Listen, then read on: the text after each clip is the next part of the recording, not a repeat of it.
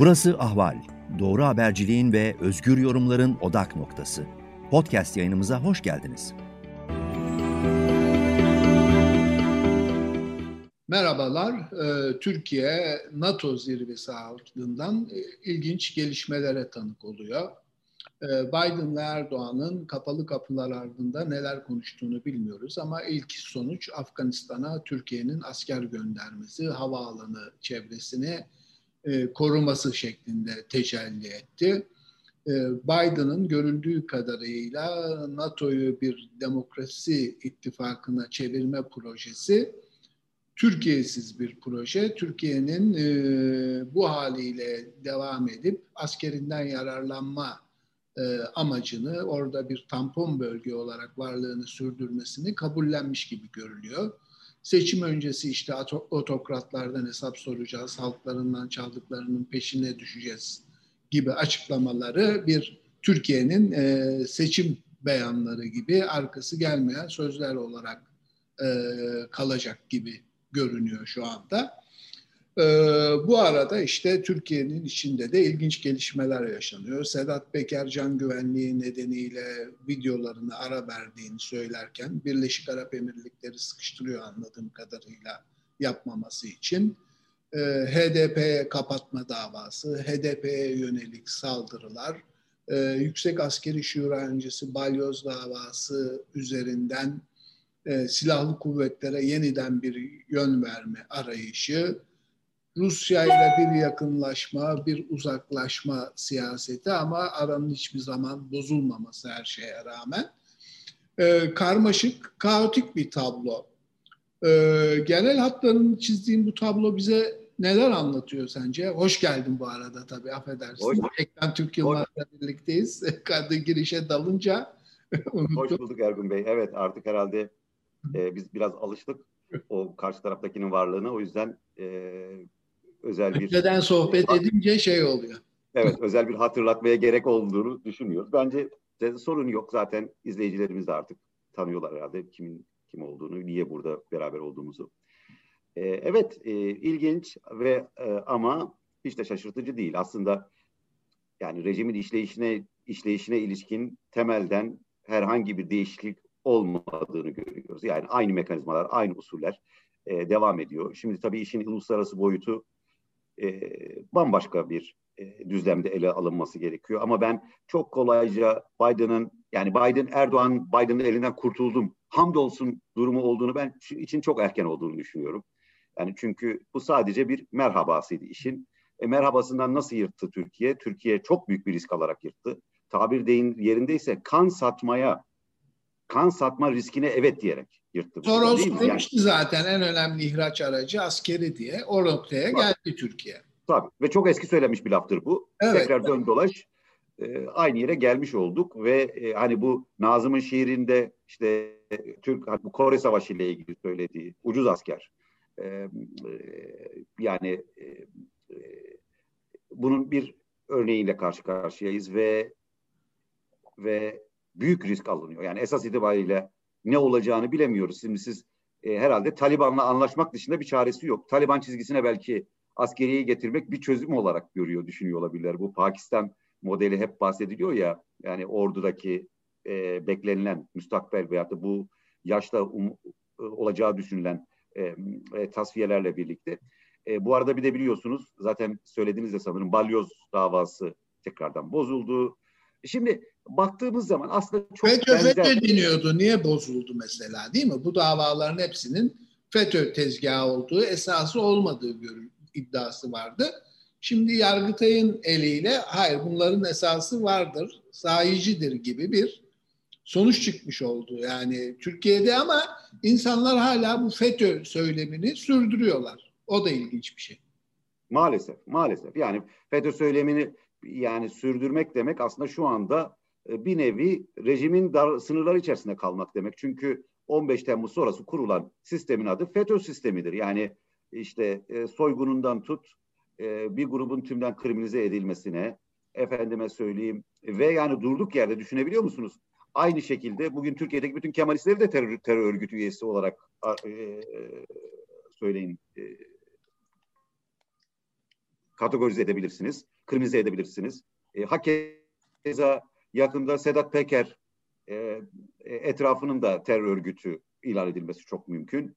Yani her grup için bu mümkün. Yani mesele cemaatçiler vesaire değil. Yani cemaat meselesini tekrar tekrar gündeme getirmemin bir sebebi şu.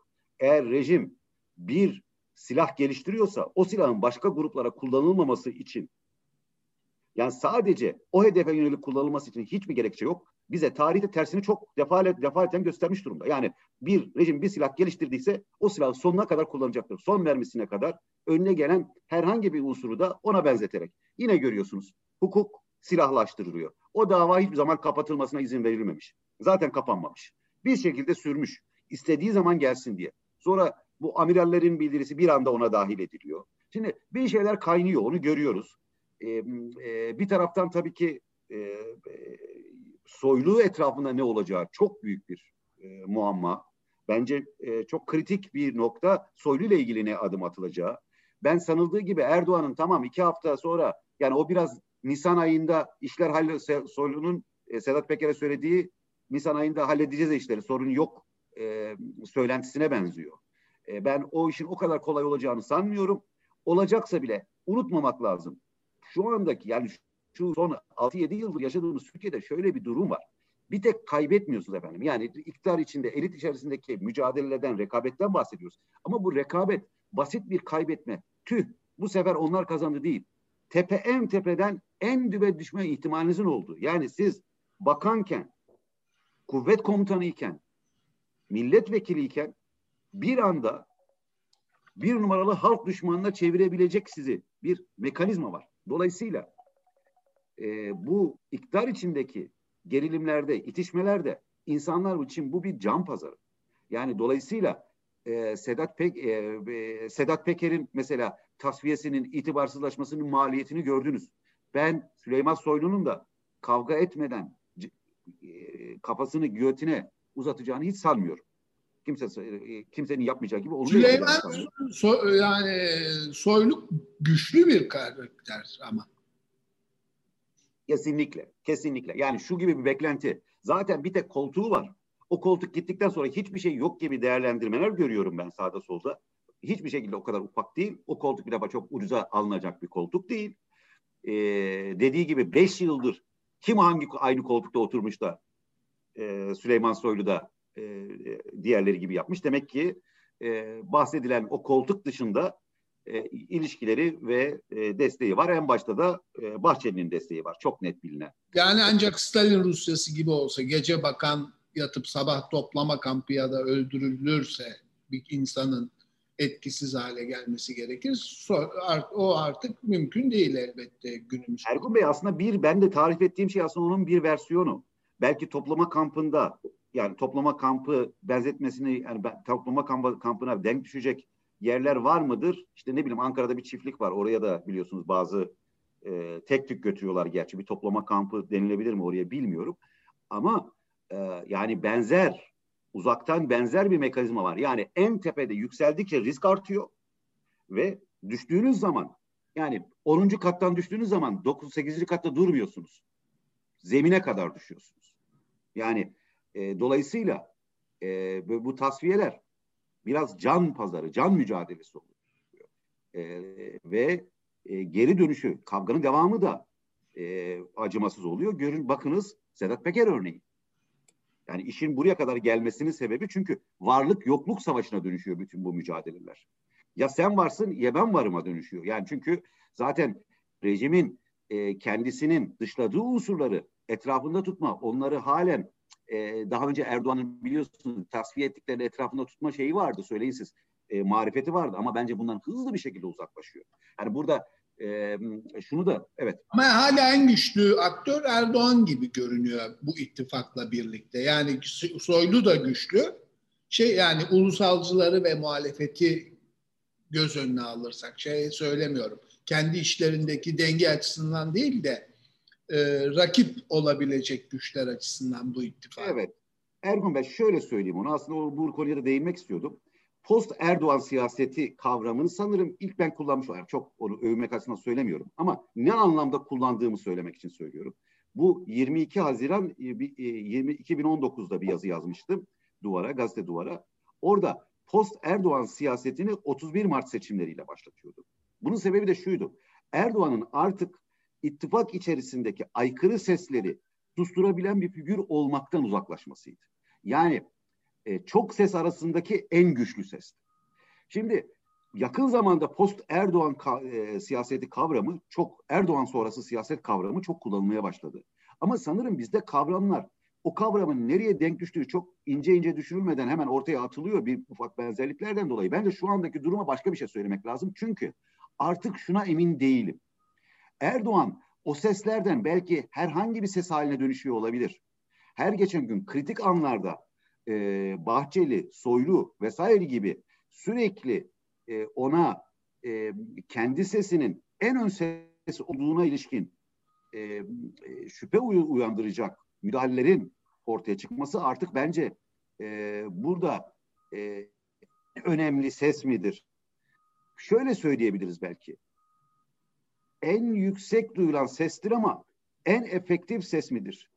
En belirleyici ses midir? Artık o şüpheli hale geldi. Bence bunun şüpheli hale gelmesindeki dönüş tarihi de çok kritik bir tarih olarak tekrar tekrar oraya dönüyorum. Kasım 2020. Yani Neden Berat, o tarihe işaret ediyorsun? Seçimden dolayı. E, şundan, şundan dolayı işaret ediyorum. Çünkü Erdoğan artık e, bir tek he, bütün sesleri ortaya çıktığı zaman susturma marifetinden veyahut da onları bütün ittifak bileşeninin bir araya getirmek marifetine uzaklaşmadı. Aynı zamanda o ittifak içerisindeki en belirleyici ses olma vasfını da yitirmiş olabilir.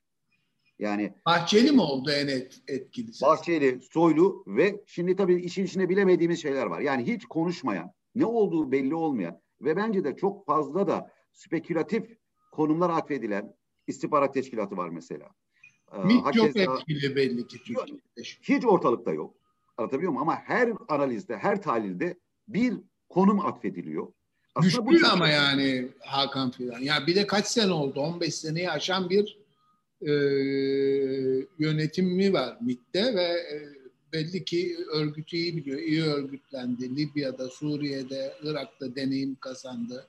Avrupa'da aktif işte Diyanet İşleri Başkanı'yla e, çok iç içe. Öyle bir e, organizasyon kabiliyeti ve gücü olduğu kesin. Yani evet. MİT'le Sadat nedir bilmiyoruz mesela. Müttefikler mi, çatışan güçler mi? MİT'le İçişleri Bakanı ne konumda? Yani onları da bilmiyoruz. Hala Erdoğan'a mı asıl bağ, bağ, bağlılık onu da emin değiliz. Şimdi bilmediğimiz zaman ne yapacağız? Şimdi bu aslında bizim böyle e, akademide de büyük bir şeydir. Mesela tarihsel bir konu üzerine şey yapıyorsunuz. Bütün arşiv yok elinizde. Bütün data da yok elinizde. Ama bir o dönemi kurgulamak zorundasınız. Bence burada hayal gücümüze başvurmadan önce ilk başta bir bildiklerimize tekrar dönmekte fayda var. Bildiğimiz ne? Türkiye'de kurumsal olarak her yerde bir çöküş yaşanıyor. Her yerde bir liyakat, liyakatsızlaşma var her yerde ele e, aya, ayağına iş iş dolandıran bir idare anlayışı var. Her yerde bir çözülme var. Ben MIT'in bunun niye dışında kalacağına ilişkin hiçbir ikna edici bir argüman duymadım. Tek farkı çok fazla done sızmıyor olması orada. Yani çok fazla done sızmıyor. Yoksa bu, bu denli bir tasfiye sürecinden geçmiş, bu denli bir liyakatsızlaşma, bu denli bir kurumsal erime çözülmeden geçmiş bir Türkiye'de niye MİT farklı olsun? Çünkü bakınız bu Sağlık Bakanlığı'nda da aynı durum söz konusu, Spor Bakanlığı'nda da aynı söz konusu, durum söz konusu, Emniyette de aynı durum söz konusu. Askeriyede de aynı durum söz konusu. MİT'te niye yok olmaz? Şimdi e, dolayısıyla bildiklerimize baktığımız zaman bence orayla ilgili hayal gücümüzü kuvvetlendiren veya da hayal gücümüzde orayı bambaşka yere koymamıza sebep olan şey oradan data gelmiyor olması. Data gelmediği zaman biz bence hani hani data olsa neler döndüğünü orada bilsek e, yani şimdi bir de tersten düşünün. Oradaki işlerin ya şunu diyeceksiniz. MIT her şeyi organize ediyor bu memlekette. Erdoğan'ın kontrolündeki MIT. Erdoğan'ın kontrolde olduğuna itirazımız yok herhalde değil mi? Yani Erdoğan evet. kontrol ediyor. Yani Öyleyse, uzun süredir devam eden bir yol arkadaştı ama Davutoğlu'yla da bağı sanki daha güçlü gibiydi bir ara. Peki yani. her şeyi kontrol ediyorsa, her şeyi kontrol ediyorsa, bu Sedat Peker olayını niye engel olamamış? Bu her şeyi kontrol ediyorsa, daha önceki zarrab meselesinde niye öngörememiş. Her şeyi kontrol ediyorsa o kadar çok skandal var ki o kadar çok şey var ki müdahale edilebilecek. Öyle yani. Peker onun ilgi alanı değil ama değil mi? Sonuçta emniyetin evet. ilgi alanı. Emin yani. E, Gerçi Suriye olunca belki MIT'in şeyine giriyor. Yani şimdi ikinci bir şey şöyle bir durum var. Eğer Süleyman Soylu benim istihbaratım diye bir şeyden bahsediyorsa o zaman polise dair her şey aynı zamanda MIT'in ilgi alanına giriyor. Şu anlamda söylüyorum. Demek ki burada iki istihbarat yani polis istihbaratla milli istihbarat arasında benim ve senin istihbaratın olarak gören iki tane anlayış var değilse o zaman milli istihbarat muhtemelen ve kaldı ki devlet içindeki paranoyayı düşünün. Yani son bizim en azından 15 Temmuz'dan bence daha da geriden başlayarak damgasını, siyasete damgasını vuran şey paranoya. Böyle bir paranoya ortamında, böyle bir bu gibi güvenlik kurumlarının ikinci, üçüncü e, sağlamasının yapıldığı, yedeklerinin, yedeklerinin yaratıldığı bir ortamda MIT'in yani düşünün Süleyman Soylu sarayı dinlerken MIT'in emniyeti takip etmemesi mümkün olabilir mi? Ben çok e, şey bulurdum onu. Yani öyle bir durum varsa eğer ben bunu şaşırtıcı bulurdum. Yani demeye çalıştığım şu.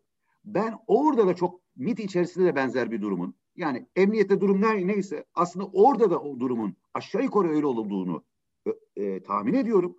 Bunun da sebebi yani niye istisna olacağını, oranın niye istisna oluşturacağına ilişkin herhangi bir ikna edici gerekçe göremem. Ve kalan her yerde aynı çöküşü, aynı durumu yaşıyor. Niye orası farklı olsun? Futbola varana kadar yani. Peki Şimdi bu tablo bir sıkışmışlık, parçalanmışlık, dağınıklık gösteriyor ama güçlü bir devlet organizasyonu var. Ekonomisi hala e, esnek, çö, e, yani beklentilerin aksine çökmüyor bir anda. E, ve tek umut sanki içeride kaosu arttırmak gibi işte İzmir HDP'ye yapılan saldırı, katilin e, abicim adın ne diye karşılanarak e, bir gün bile gözaltında tutulmadan emniyette hemen tutuklanıp cezaevine gönderilmesi, yanında silah taşıyan çantayla başka iki kişi olduğunun e, iddia edilmesine rağmen onun üzerine gidilmemesi, e, saldırıya yönelik hem muhalefetin hem iktidarın Kürt ırkçılığı gerçeğini ve Kürtleri tahrik etmeye ya da sindirmeye yönelik bir eylem olduğu e, hakikatini kabullenmemeleri ve Erdoğan'ın e, bundan sonraki saldırıları, benzer saldırıları da kınayacağız açıklaması sanki bu sürecin e, giderek e, devam edeceğini gösteriyor. Bu e, rejim için bir çıkış noktası olur mu böyle işte diyelim ki e, şeyi çıtayı yükselterek yarın öbür gün şiddetli bir bombayla saldırarak ya da üst düzey parti yöneticilerini hedef alarak sadece kapatma davasıyla değil şiddetle ya da biliyoruz ki e, Kürtlerden itirafçı olup devletle çalışmaya başlamış kimi karakterler var. Onların eliyle muhalefete yönelik bir e, şiddet eylemi gerçekleştirilirse işte İyi Parti'den birine vesaire CHP'den birine ve Kürtler yaptığı ya da AK Parti'den birine, MHP'den birine denilirse bunlar iktidarın elini güçlendirir mi bu ekonomik koşullarda? Gündemi dağıtmaya mı yarar yoksa çöküşünü hızlandırır mı sence? Şimdi Ergun Bey şöyle söyleyeyim ben size. Ben size bir soru sormuş olayım. Biraz da retorik bir soru olacak ama yani siz uzun yıllardır gazetecisiniz ve uzun yıllardır Türkiye siyasetini, onlarca yıldır Türkiye'de siyasetini takip ediyorsunuz. Bu eylem kadar, bu saldırı kadar, bu cinayet kadar, bu katliam kadar olur olmaz herkesin parmağını devlete işaret ettiği başka bir eylem biliyor musunuz? Yalnız herkesin derken ben biz gibi muhalif çevreleri kastetmiyorum. Rejimin ana unsurları da yani muhalefet. Dahil, dahil bakın Bahçeli Bizle alakası yok diyor. Bakın devlet yapmadı. Ya bunu nasıl devlete atfedersiniz falan filan diyen kimse yok ortalıkta. E şimdi Erdoğan'ın açıklamasının tamamını okun. Tabii o kısmı çok korkunç. Benzerlerini de kınayacağız. Yani benzerleri olacağını öngörüyorsunuz. Ama bir yandan da şöyle bir şey söylüyor. Kim var bu iş arasında çıkartılacak diyor piyasaya. Çok güzel. Çok yani şu birileri var bu. Yani üstü kapatıldığı net. Hayır ama bir şimdi şöyle bir durum var bence. Şimdi iki şeyi birbirinden ayırmak lazım. Ee, yani birincisi bunu kimin yaptığı, kimin yaptırdığı, bir de bundan kimin fa- daha fazla faydayla çıkacağı. Yani biz hep şunu düşünmeyelim. Birisi bir kişi bir işin arkasındaysa bütün puanlar onun tarafına yazılmıyor. Veyahut da o istediğini almıyor otomatik olarak. En nihayetinde bir de sonra bunun nasıl anlaşılması üzere, gerektiği üzerine bir mücadele sürüyor. Ve bu mücadelede herkes bu e, e, cinayet, bu son örnekte konuşursak bu cinayet, bu katliam üzerinden e, kendi ajandasını öne çıkartmaya çalışıyor. Şimdi e, be, benim çok dikkatimi çeken mesela açıklamalardan bir tanesi MHP'nin açıklamasıydı. E, sonra CHP'den e, şeyden o Çanakkale Milletvekili Sözcüsü AKP'nin Ömer e, ne nedir o adın ismi? Sürekli unutuyorum. E, her neyse onun açıklaması geldi ve hepsinde de hepsinde de sonuna kadar araştır kim olduğu arkasında birisi çıkartılacak bunun kim olduğu arkasında. O söz veriyorlar. Kim olduğunu çıkartacağız. Ama yani bakarsak Malatya Zirve, Hrant falan bunların hiçbirini Türkiye'de çık aydınlandığı hayır, yani. Eğer yok, devletin yok. bir kesiminin karıştığı bir suç varsa hiçbir ümidim yok o konuda. Onu kastetmiyorum. Demeye çalıştığım şu. Yani bu cinayeti muhtemelen kendi aralarında kime karşı kullanacaklarının hesabını yapıyor bir taraf. Kendi içerisinde. Yani siz şimdi yeni dosya, bu şunu görüyoruz değil mi? Yani şimdi mesela balyoz falan filan açıldı. Yani bu devlet, bu rejim sürekli bir düşman yaratıp kendi içinde ama eskisi gibi değil, eski Türkiye gibi değil. Artık kendi içerisinde düşman yaratıp onu önceki devlet düşmanlarının yanına teker teker koyuyor. Nasıl cemaatçiler Kürtlerin, komünistlerin, Alevilerin yanına kondu. Şimdi kimse, hatırlıyorum kim aldıysa onun yanına koyacak. Yani velhasılı kelam Erdoğan cephesindeki e, şey esas nokta bunu kime karşı kullanacak? MHP'nin söylediği ise her bozkurt işareti yapanı bizden saymayın diyor. Yani bunu bize yediremezsiniz diyor. Mansur Yavaş'ın bir açıklaması var. Bilmiyorum hiç ona dikkat ettiniz mi? Şimdi bizde mesela ne denir? Efendim bu diyor ki Anadolu'nun nedir bir bir e, çok da güzel bir kelime kullanılıyor. Anadolu'nun yani kültürüne, hoşgörüsüne uymaz. E, e, firkatına mı diyor? Yok firkatına değil, başka bir şey e, e, Anadolu'nun diyelim ki hoşgörüsüne uymaz dediğin zaman onu Anadolu yapmıştır. Türklüğün bilmem neyine yapıldıysa o Türkler yaptı demektir. Şimdi ne diyor bakın? Diyor ki e, hukuk devletine ve devlet geleneğine uymayan bir saldırıdır. Yani şeyi anladık. Öbürünü anladık. Hukuk devletiyle devlet geleneğine niye uymasın? Ne diyor biliyor musunuz? Okuduğunuz zaman bu. Bunu devlet yaptı. Devlet bunu yaparsa bu işin kötü sonu kötü diyor. Yani e, e, Meral Hanım, Meral Akşener ne dedi? Karanlık yani direkt hedef gösteriyor. Direkt hedef gösteriyor derken direkt işaret ediyor nereden geldiğine.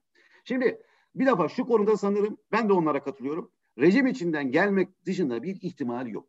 Kim yaptırdı? Yani rejimin elinde koca bir tarla var artık. Suriye, Irak yani. Ona da geleceğim. Bu çocuğun karakterine bakınca geçmişine. Tabii ki. Tabii ki. Tabii ki. Şimdi ona da geleceğim. Ama şu bir defa ilk başta çok başarıyla yani şunu diyelim yani nasıl Türkiye'de derin devlet kalmadıysa eskisi gibi kontrgelle cinayette kalmadı maalesef. Her şey apaçık. Yani e, herkes yani daha öncesinde bir ufak şüphe olur ya. Bir ufak şüphe kalır. Yani birisi de çıkar der ki işte örgüt içinde şu şunu yaptı. Öyle bir ses bile duyulmuyor. Herkes biliyor ki bunun azmettiricileri eğer organizatörleri değilse bu rejim blokunun içerisinde, bu devletin içerisinde. Ve bunu ben değil, kendileri yalanlamıyorlar. Kendileri hayır böyle bir şey olamaz demiyor kimse. Bu bir defa çok ürkütücü.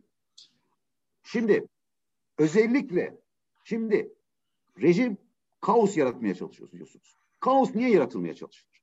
Kaos esas itibariyle sizin kendi dışınızdaki, kendi dışınızdaki aktörleri paralize etmek için yaratılır. Değil mi? Bunları paniğe, korkuya e, gark etmek için yaratılır. E şimdi e, ve kaldı ki Erdoğan'ın açıklamasında da bu tehdit vardı. Ama bakıyoruz ki çok işin garip kısmı muhalefet kız muhalefet arasında da bu durum maalesef aynı iktidarın yaptığı gibi kendi içerisinde korkuyu ve paniği büyütmeye yönelik bir, bir tavır var. Bu ne demek? İç savaş provası, kaos planı, iç savaş. Bakın Suriye'de bunlara ittiler geldiler çok kötü olacak. Şimdi bunların hepsinde bir doğruluk payı var. Bunu reddetmiyorum. Ben şiddet çalışan biriyim, toplu şiddet çalışan biriyim.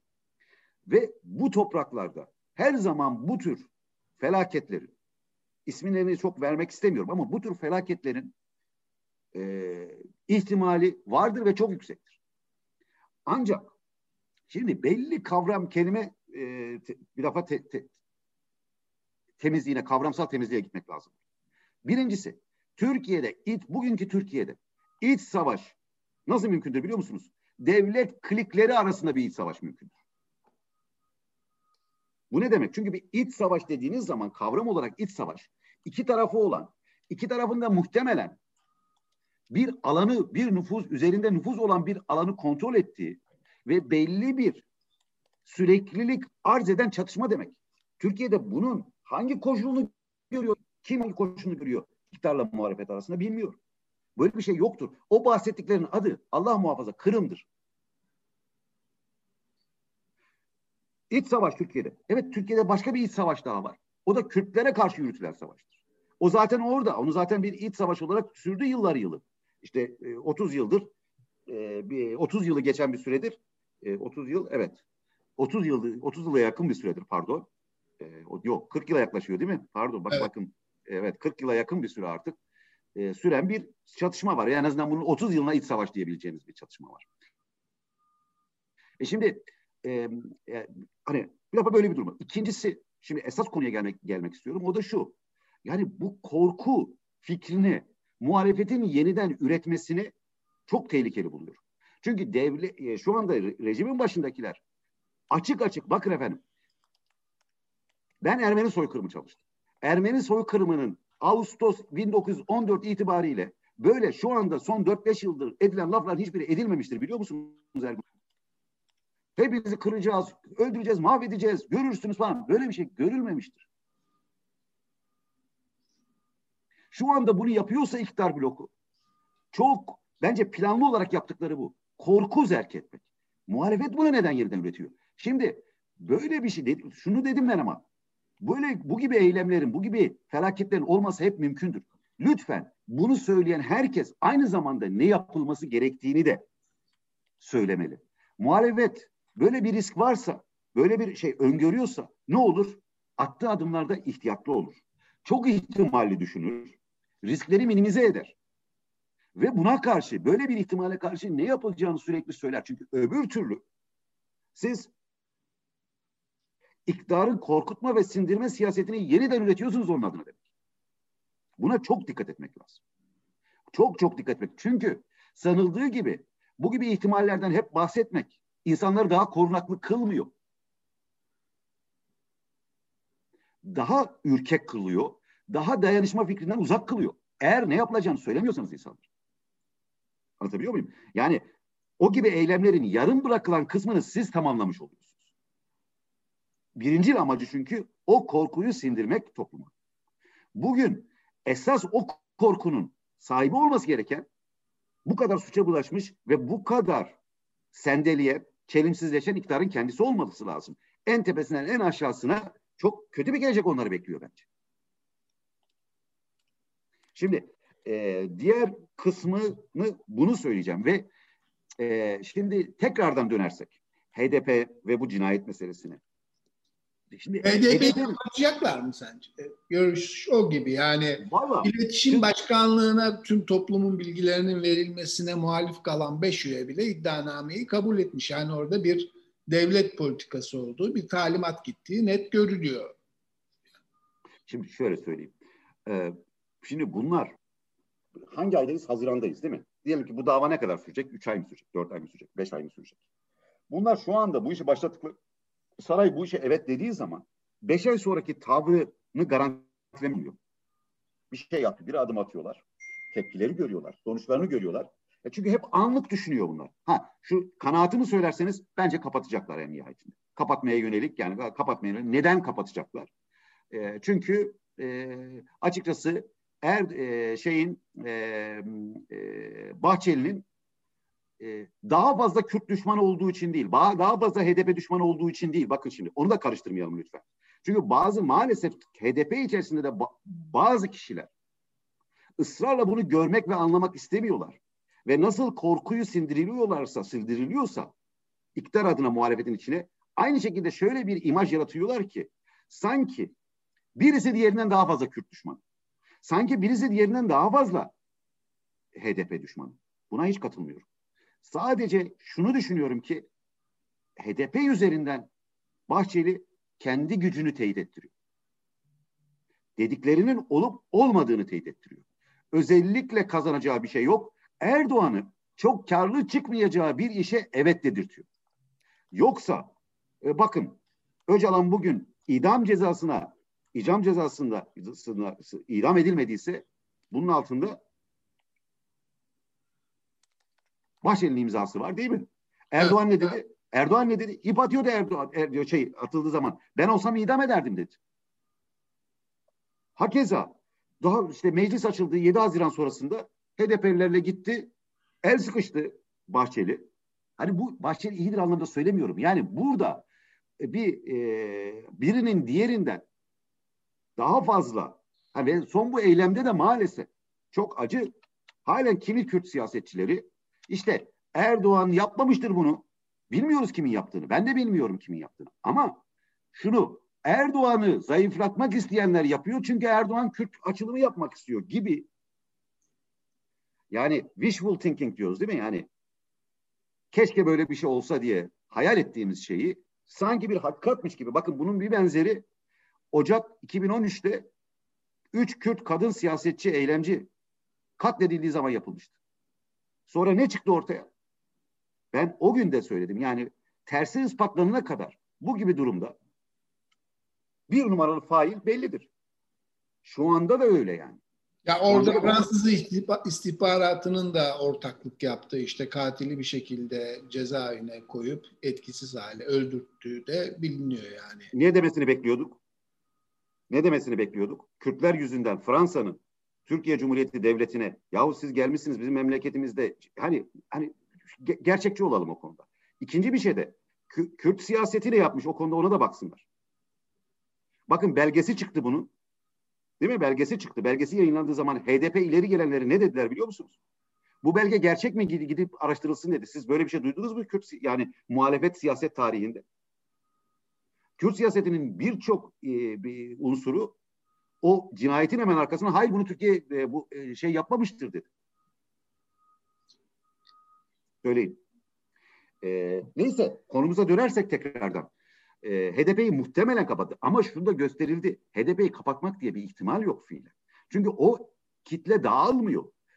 HDP'nin tabanı dağılmıyor. HDP'nin tabanı çok disiplinli. Tabanı demeyeyim. HDP'nin destekçileri çok disiplinli davranıyor. Şimdi herkes ben dahil şunu beklerdik. Özellikle işte 7 Haziran sonrasında Kürt siyasetine yönelik terör yeniden başladıktan sonra elde bütün belediyeler alınmış. E, efendime söyleyeyim e, ileri gelen yöneticilerin çok büyük bir kısmı hapse atılmış. Artık kaynak dağıtmak bir yana risk dağıtan bir siyasi hareketin güçsüzleşmesi yani kim nereye gitseniz hangi örneğe baksanız bunu umarsınız. Güçsüzleşmediği gibi doğru dürüst HDP siyasi çalışma yapmamasına rağmen yapamaması yani eleştiriden söylemiyorum. Fiilen yaptırılmamasına rağmen dağılmayan çok disiplinle duran e, disipline yanlış anlaşılmasın. Bir örgütlü disiplin falan filan değil. Dayanışma şeklinde. Evet, taleplerin çok temel. O talep nedir? Arkadaşlar, bu memlekette Kürtler kendi mahallelerini, kendi illerini, kaderini kendileri belirlemek istiyorlar. Bunu ısrarla, statü istiyorlar yani. Bu, bu karşılığını bulmuş bir talep. HDP'yi kapatmak diye bir şey yok. Yani HDP'yi kapatmak diye, yani e, çünkü e, HDP'yi kapatırsanız ne olur? Çok e, bir şey söyleyeyim yani çok ben en doğrusu odur diye söylemiyorum ama çok muhtemel bir sonucu CHP ile AKP'nin arasında 8-9 puan CHP lehine fark olması demek. Yani. yani eğer seçim diye bir şey düşünüyorlarsa hala. Yani evet, bu parti de kuracaklar. Kürtler CHP'yi çok takdir ettikleri için, siyaseti çok takdir ettiği için de değil tabii. Onu da anlaşılıyor sanırım.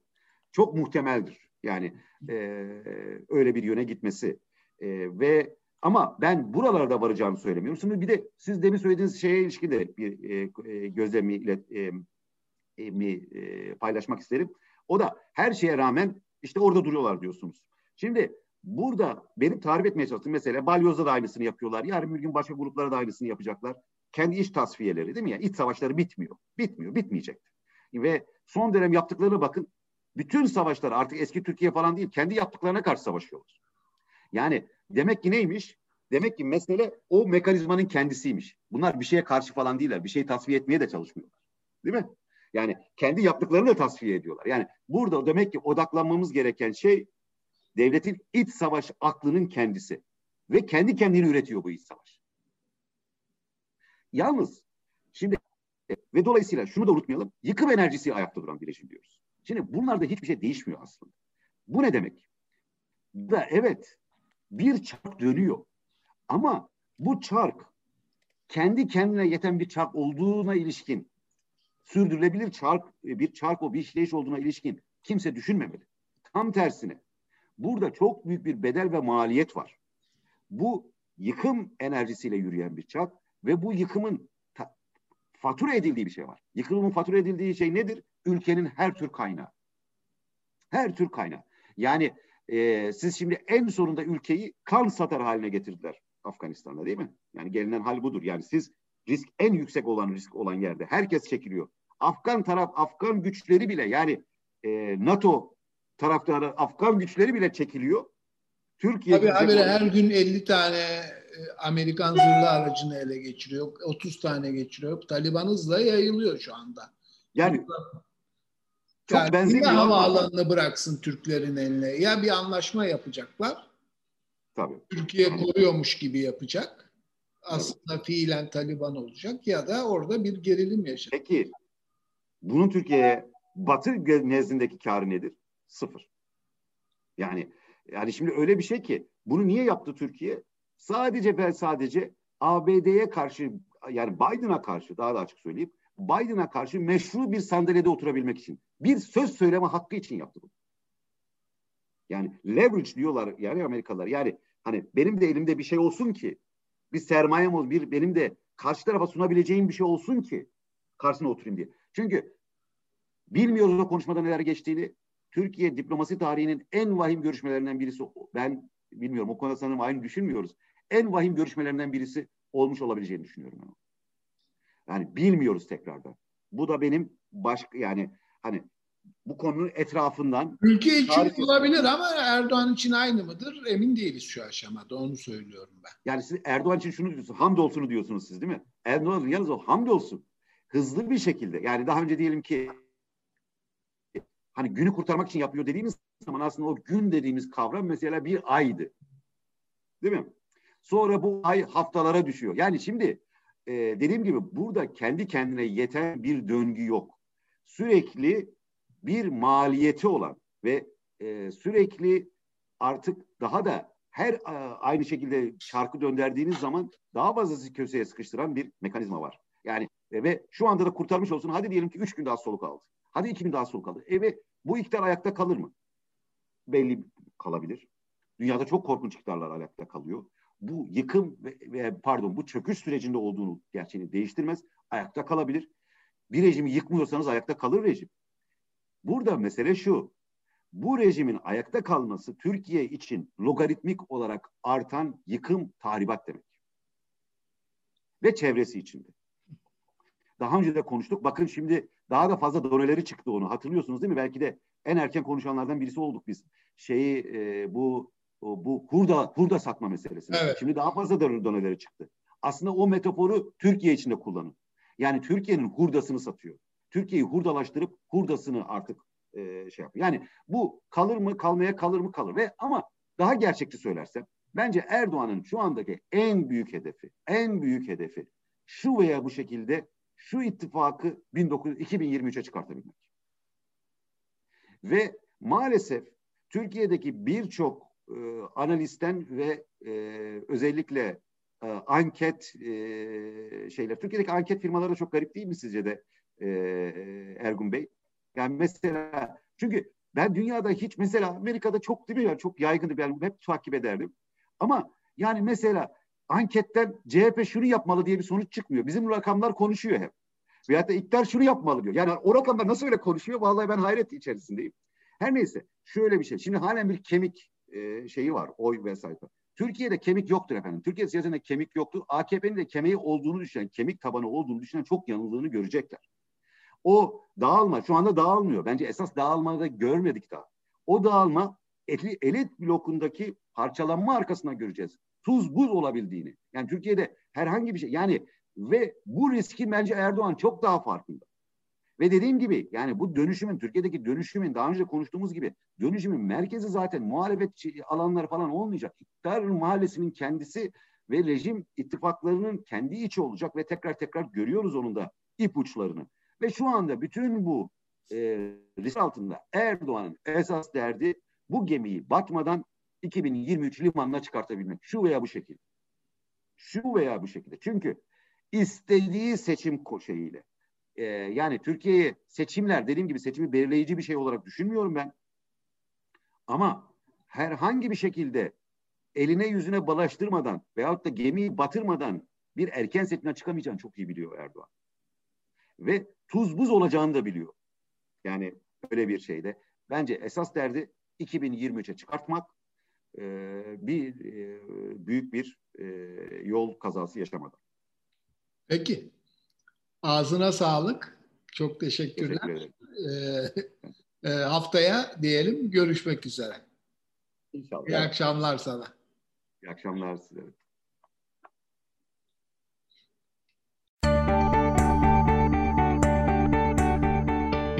Ahval podcastlerini tüm mobil telefonlarda Spotify, SoundCloud ve Spreaker üzerinden dinleyebilirsiniz.